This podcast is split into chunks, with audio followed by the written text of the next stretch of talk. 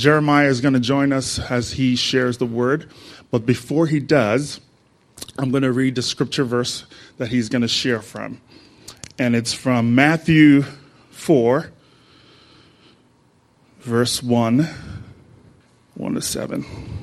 This is what it says.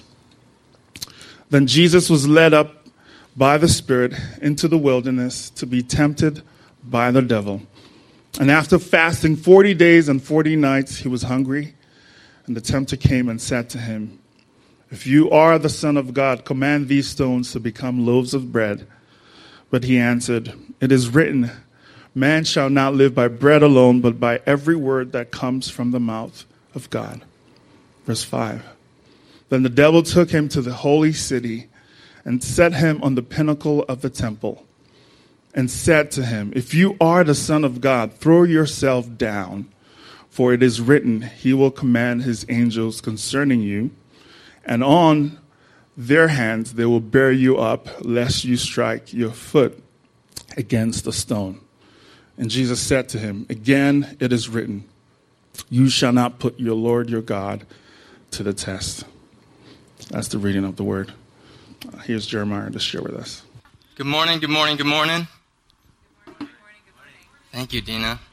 So friendly. Um, if you if you're a partner at the church, you get to hang out with Dina more often. And if that's not a reason in and of itself to be a partner here, I don't know what is. Um, this morning we're in Matthew four, and we're going to talk about the second temptation. Last week we talked about the, the first temptation, um, and we're going to continue on in our telos series. Telos is um, defined as an ultimate aim or objective. And we're starting the year talking about telos um, because what we're saying is um, the start of the year is a time for reflection. Everyone's reevaluating their, themselves, their goals, what they achieved last year. And, um, and you're headed in a direction. Uh, whether, you know, no matter how intentional or not you are about, you know, having life goals and plans, you're moving in a certain direction. And so, what we want to do in January is spend these first, um, the first three sermons of this series, this telos series, sort of deconstructing what common um, aims and objectives are. Um, you know, all throughout Scripture, if you grew up in, in, in the church, you've heard uh, things referenced as the flesh. You know, you, you always hear you know, the, the concept of the flesh, and um, sometimes it's hard to decipher what that really is, but what's fun um, and helpful about Matthew 4 is you have the devil actually interacting with Jesus. So if you want to know how the devil operates, you, you get to see it pretty clearly here in these verses. Um, and so if you're interested in that at all, this is, this is why we're doing what we're doing. Um, and so we're in Matthew 4, and, and three points for this morning's sermon. One, who is doing the tempting? Two, what is the temptation? And three, what it, where, where do we have the power to resist it? Okay, simple enough. Um, who is doing the tempting? Two, uh, what is the temptation? Three, where is the power to resist? Um, and we'll take them one at a time, starting with the first. So, one, who is doing the tempting? Now, this seems very simple because we've heard the story before. You've seen, um, you know, the, the, the Bible acted out version. I think it's on like Amazon Prime. Very fun. Um, but I don't want to I don't want to brush past this because it, most of us, especially in our Western context, um, don't really know what to do with it, right? And so the question is, who is doing the tempting? And and so very clearly, the the tempter is the devil, right? Um, but in, our Western society, where we've pretty much scrubbed out all sense of the supernatural, uh, we don't know what that actually means to interact with that on a day to day basis right? So for us, we do have a category for evil, but often evil is, are just, you know, random things that, uh, random bad things that happen, right? Because we give into these impulses or urges that we know are bad. Right? And so we give into them. And so to be an evolved person in our society is to learn how to discipline those urges. And that, that's simply what it means, you know, for evil. It, it, and often we say, you know, it's not even anyone's fault, really. It's, uh, you know, they just never learned to harness those, those urges.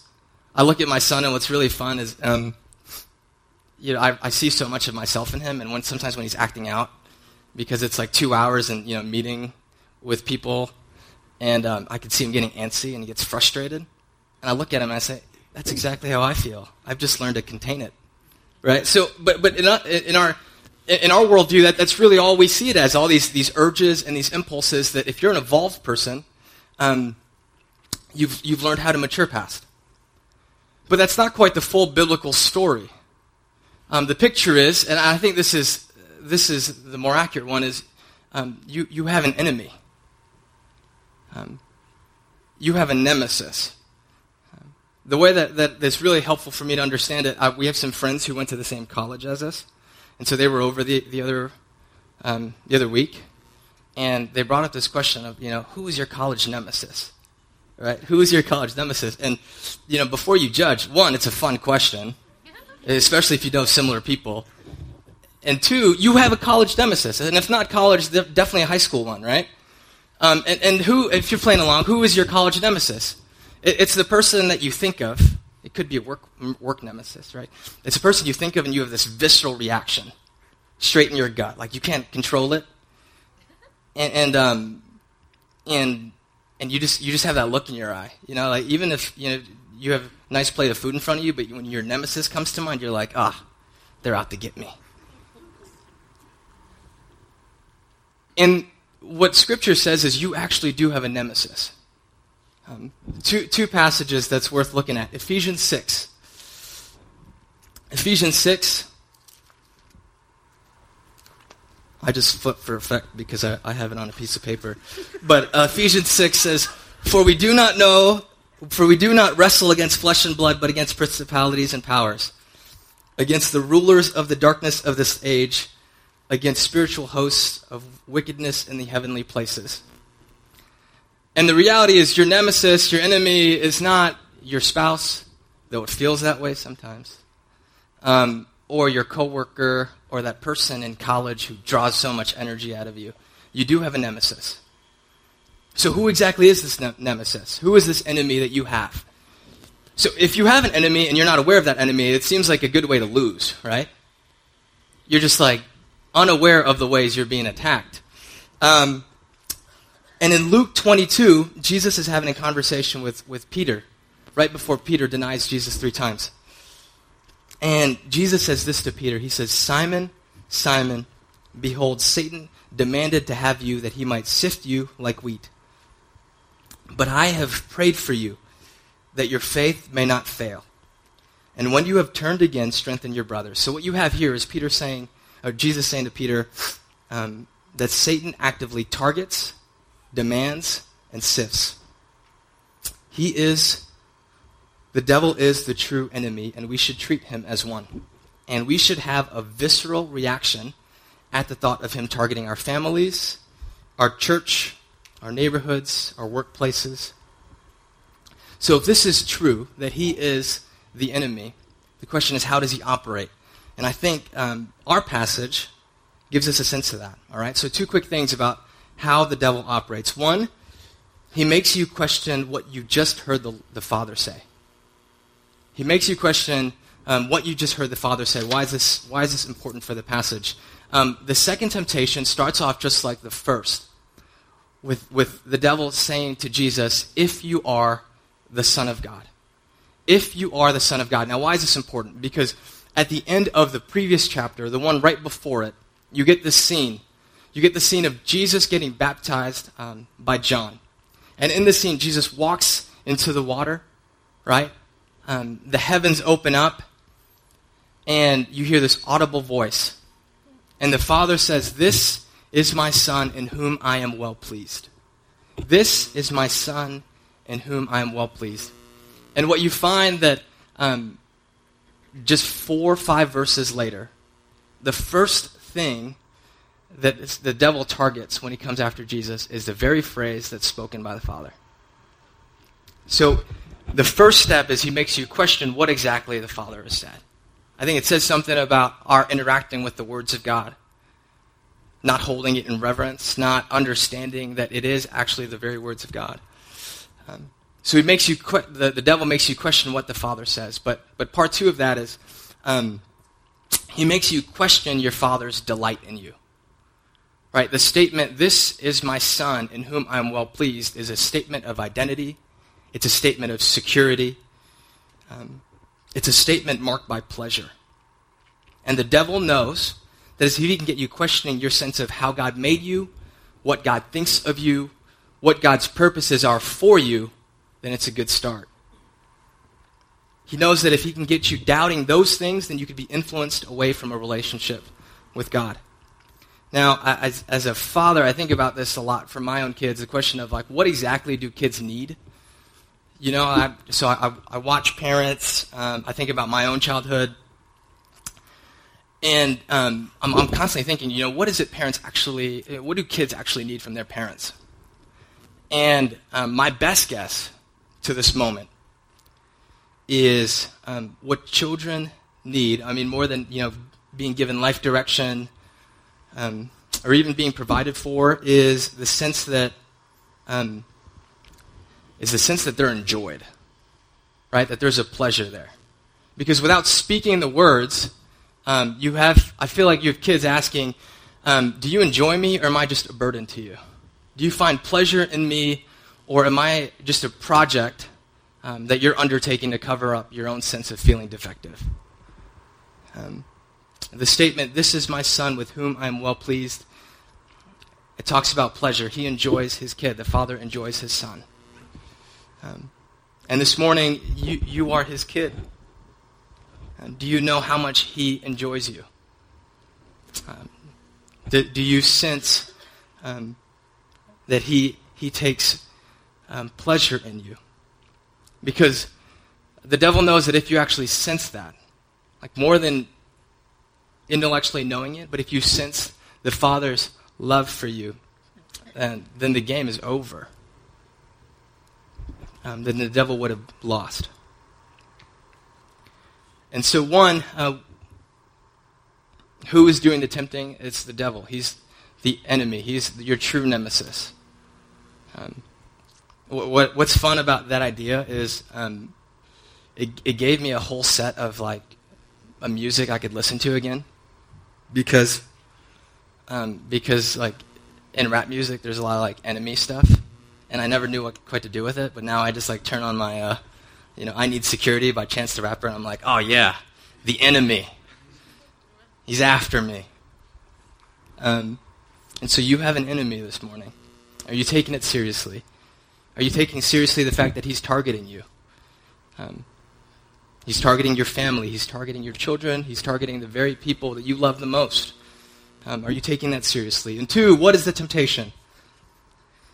Um, to understand what the temptation is for this second temptation, we're going to focus on the phrase um, throw yourself down. Throw yourself down. So the devil takes Jesus, right? So we know that in the start of the chapter, it starts with um, Jesus spending 40 days and 40 nights in the wilderness. And the devil takes Jesus from the, from the isolation of the wilderness, and he takes him straight to the crowds of, um, that's, that fill the center of the nation's um, public and religious life, the, the city where the temple is and not only to one of the most um, the most crowded neighborhoods in the most crowded city, but to the temple, the most storied building in the most important city, um, where there there are no doubt many people. And um, he puts him on a building that's set high above um, what would have been a, you know this this valley. Right, so he places him on this on this at the temple, high above the valley, and he tells him, Throw yourself down. Throw yourself down. Throw yourself down into the valley and, um, and show the crowds how you can control the angels. So, what is the temptation all about? This temptation about throwing yourself down is really this urging for Jesus to prove himself to the crowds. Um, what he's saying is, win the crowd because if you win the crowd, you can manipulate them to your ends. If you win the crowd, um, if you win the crowd, things will go better for you. You can accomplish the purposes that God has put for you if you just win the crowds. If you manipulate the crowd, if you manipulate others, you can get your way. Now, you know, why exactly does, does it matter to win the crowds? Um, and this is, this is the thrust of the argument this morning because um, what I, I want to put forth is that winning the crowds um, is important because the crowds hold power. Um, the crowds are consistently a character in the larger narrative of Scripture. Um, they throw their weight around, they, they taunt, they cheer, they affirm, they celebrate, they question, they coerce, they move with unity. And just as they did then, they continue to do so today. Um, and so the crowds are this powerful entity um, that the devil is saying if you win them, you, you can get all of what um, all of what you're looking to accomplish done. And so where where's the power? You know, what, what power do the crowds hold? Right? What power do the crowds hold anyway? Three things that that I'm arguing for. So the crowds can do these three things. One, crowds can make you feel seen. One, crowds have power to set you free. And three, um, crowds have power to determine your value. So, one, crowds can make you feel seen. So, um, Robin Williams, the great comedic legend, knows, uh, most known to my generation as playing the genie in Aladdin. um, when he committed suicide in 2014, there was an interview um, that, that surfaced from 2010 with comedian Mark Maron. And in this, this you know, wide-ranging interview, it was like podcast, right? So it's like 90 minutes long, um, I think, actually. But it was long. And they talk about how Robin Williams battled depression, um, he struggled with sobriety. And Mark Maron, the comedian, asked him, you know, where did this start again? Because you battled with this, but you were over it. Where did it start again? And he talks about, um, Robin Williams talks about filming in Alaska, right? This movie, I think it was The Big White. Again, I only know him for Aladdin. That's a joke. I know him for other things. But he was in Alaska. And, and he was in Alaska thinking, what am I doing here? And this great fear sort of seized him. And he started asking himself, you know, have the crowds forgotten about me? Have people forgotten about me? Am I past my prime? Is my career over? And he started drinking. And it sent him into this tailspin where he couldn't show up at like large movie festivals without being hammered. Um, but he has this phrase in the middle of this season of his life where he says, but the one sanity clause um, was being in front. Um, he says it's the weird thing where you have all this stuff, and the only sanity clause is that going on stage is the one salvation. Going on stage is the one salvation. The sense that, you know, when I'm by myself and no one knows who I am, and, and I'm worried about, you know, um, is Jim Carrey more popular than me now? Um, being in front of people made him feel seen. And it, it became like a drug to him. He said it, it, would wear off. You know, the Academy Award that he won for Good Will Hunting wore off the next week, but there was something about being in front of a crowd that was just enough to inject him just one more time. And the crowds can make you feel seen. Uh, you know, talk to anyone who's really good at social media. I'm like very terrible at it. Um, but there's, there's folks who are very good. And, and, and the story of social media is, is at the click of your hands, you have the crowd, right? Um, voice for radio, but, but now you got like hands for Twitter, and, and you got everyone's attention because you're so witty. And you have control of the crowd. And the crowds can make you feel seen. Um, and deep inside each of us is a longing to be known. I mean, that's what we believe here. We believe we were made for that longing. It's not bad, it's just supposed to be aimed at the right place. And what the crowd seems to provide you is a counterfeit of that. Um, it doesn't give you the approval um, that you so badly long for. So, one, crowds can make you feel seen. Two, crowds have power to set you free. In the film Gladiator, um, Russell Crowe plays a powerful general turned enslaved gladiator, shipped off um, to the far reaches of the Roman Empire. And it follows his attempts to stay alive long enough to be able to kill the current emperor who murdered his family. Um, you had enough time to watch it in case that was a spoiler. Um, in a conversation with his, his boss or owner, Proximo, they have this exchange. Crowe says, You ask me what I want. I too want to stand before the emperor as you did. And do you remember how Proximo responds? He says, Then listen to me. Learn from me. I wasn't the best because I killed quickly. I was the best because the crowd loved me. You win, your, you win the crowd, and you will win your freedom. And do you remember the rest of the movie? I mean, they're in the Colosseum, and it's, it's um, the, the, fighters on the, gla- on, the, on the floor. They live and die by, by the emperor's thumb, whichever direction it goes. Up means he's alive, down means he's dead. But what controls the thumb? It's the crowd. It's the hoot and the holler of the crowd that tells people who lives and who dies. Now, Jesus knew this well. He stood before a crowd um, and the choice was between him and Barabbas. Who was the crowd going to choose? And, and, and Pilate brought out Barabbas just thinking maybe, just maybe, um, the crowd wouldn't be dumb enough to choose a convicted, um, a, a, convicted murderer. Um, but what did the crowds do? Uh, they chose Barabbas. And a part of me thinks if Jesus had only won the crowd when the devil told him to, would they have been impressed with him long enough to keep him alive that day?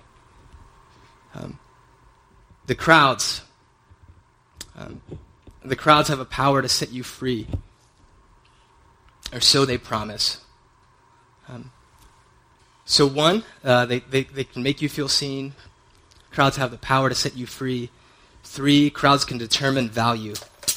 Um, crowds determining value is what we call markets. Now, in market systems, the assessment of the crowd is often the baseline for what we believe to be rational. If you're in line with the crowd, then you're rational. If you're not in line with the crowd, uh, then you're irrational. Um, and if you've ever been part of a new venture, if you've ever tried to put a project together, you know the importance of swaying the crowd towards your product or your service. Um, if you cannot convince the crowds that your product is worthwhile, then your company or your organization will die.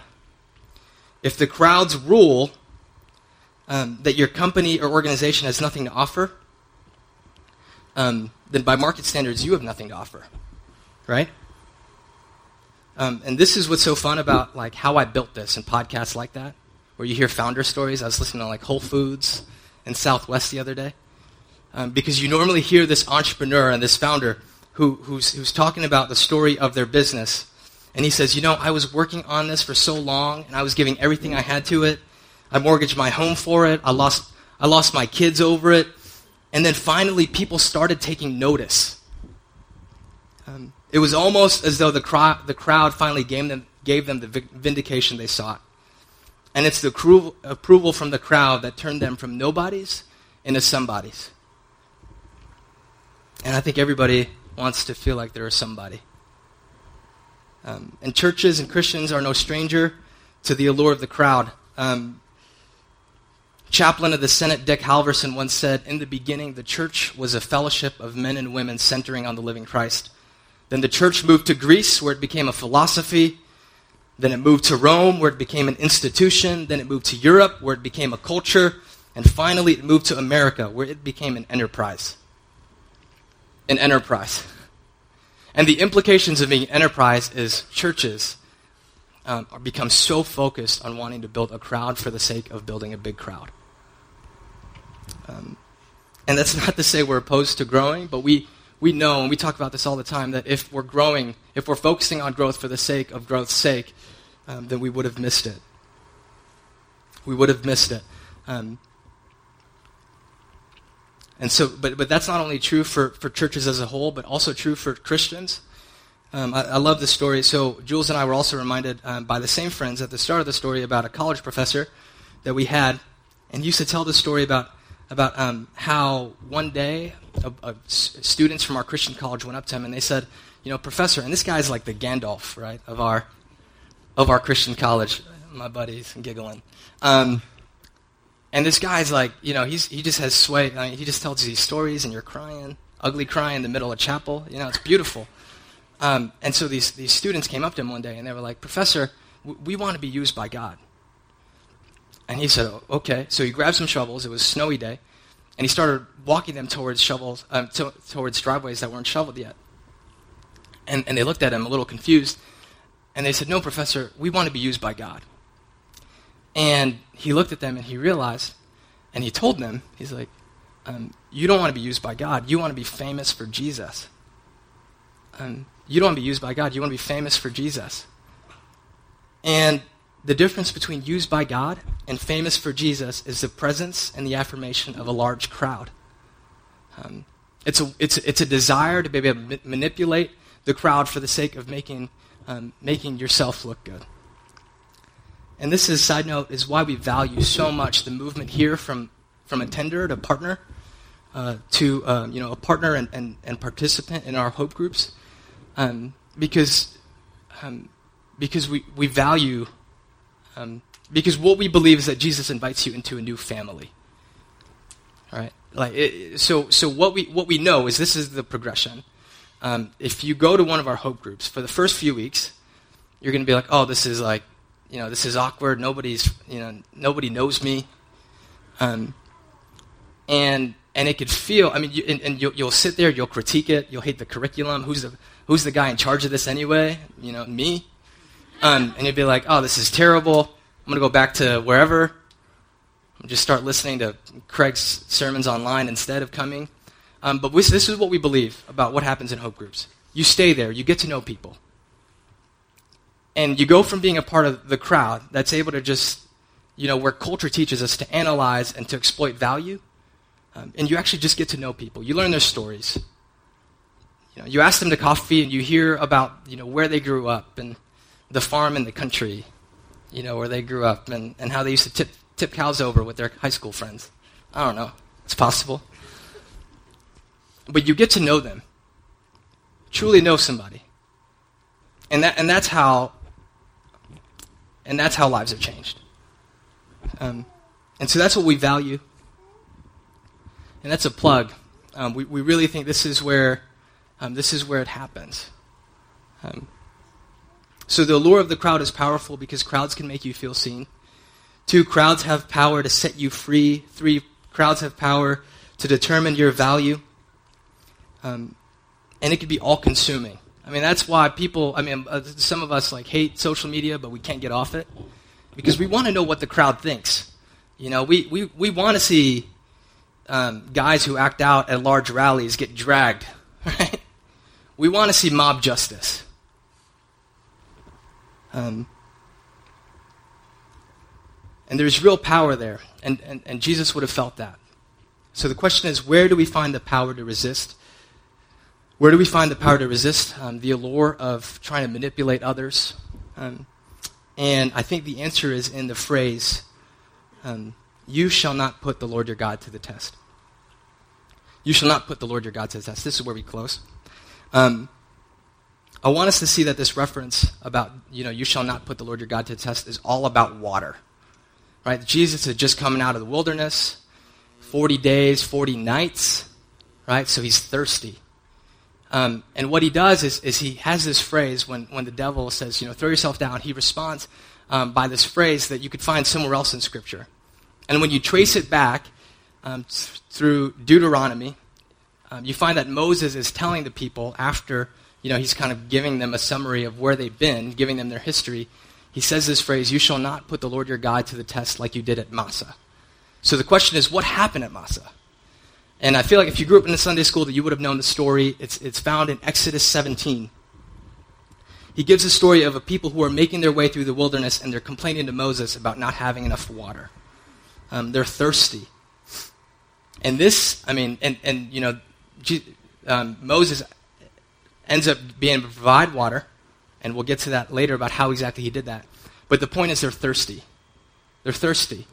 Um, and this is what Jesus pulls up, and this is what he references in the middle of the second temptation. And all these temptations are, are about, you, you know, there's a deeper thirst. The first temptation was about bread, it was about hunger, and he was pointing to spiritual hunger. In the second temptation, it's about thirst, and he's pointing to spiritual thirst. So the question is, where do we find this theme of spiritual thirst in other places of Scripture? Um, and we see that most clearly in John 4. In the story in, in John 4, what you have is Jesus meeting with the woman at the well. And what we know about this woman is she's had five wives and uh, five husbands. Um, and the person that, that she's currently with, not even married to. Um, and she's pulling water up from the well, and we get clues that she might be on the outs, outside of, of her society. She might be ostracized a little bit. And Jesus asks her for a drink of water um, as she's pulling up water from the well, and they have this exchange. I'm just going to read a few verses. Um, Jesus told her, answered her, If you knew the gift of God, who it, who it is that asks you for a drink, you would have asked him, and he would have given you living water. Sir, the woman said, You have nothing to draw with, and the well is deep. Where can you get this living water? Are you greater than our father Jacob, who gave us this well and drank from it himself, as did also his sons and his livestock?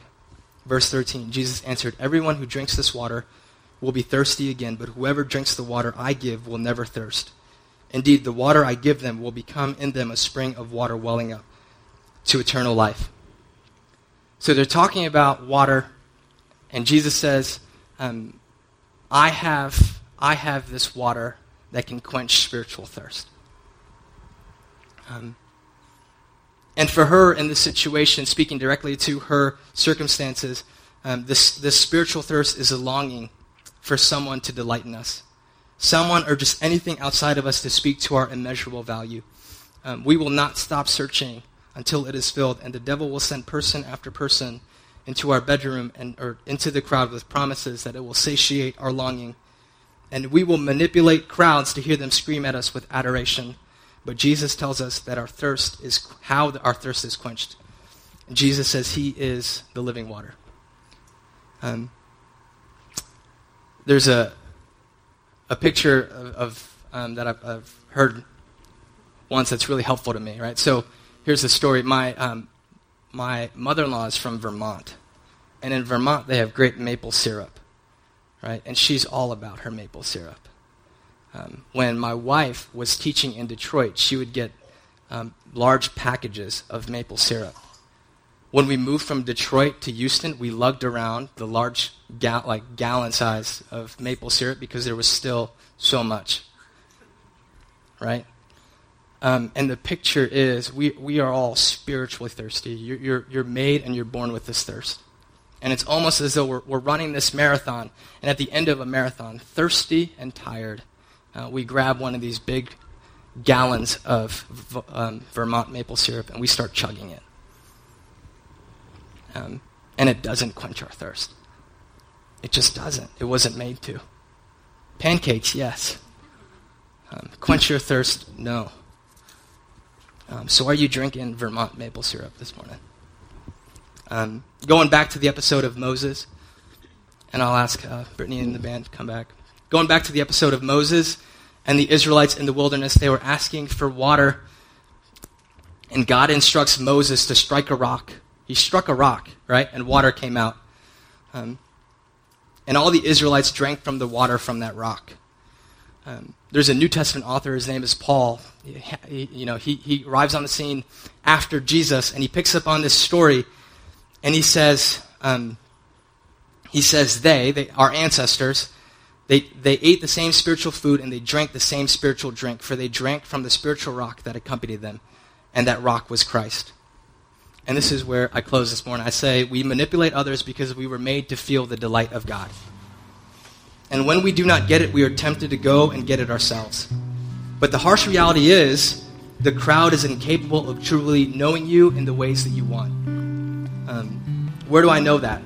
Um, my wife and I just finished Mrs. Maisel, and she has this beautiful line.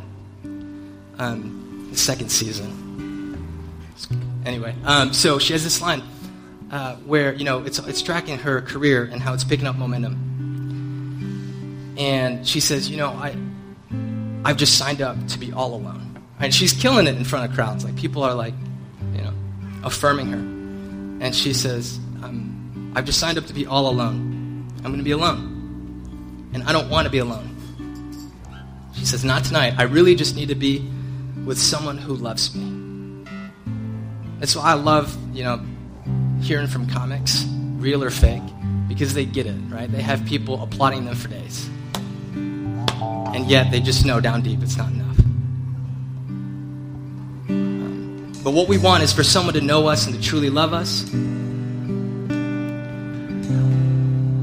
And if you're thirsty for admiration and affection from others, and are tempted to contort yourself to make them love you, the question this morning is will you drink from the well that won't run dry? Would you ask the Holy Spirit to fill you with the presence of Jesus? Would you believe down to your core that because of Jesus and what he did, because he was struck on our behalf, that you aren't enjoyed by the Father this morning? You are enjoyed.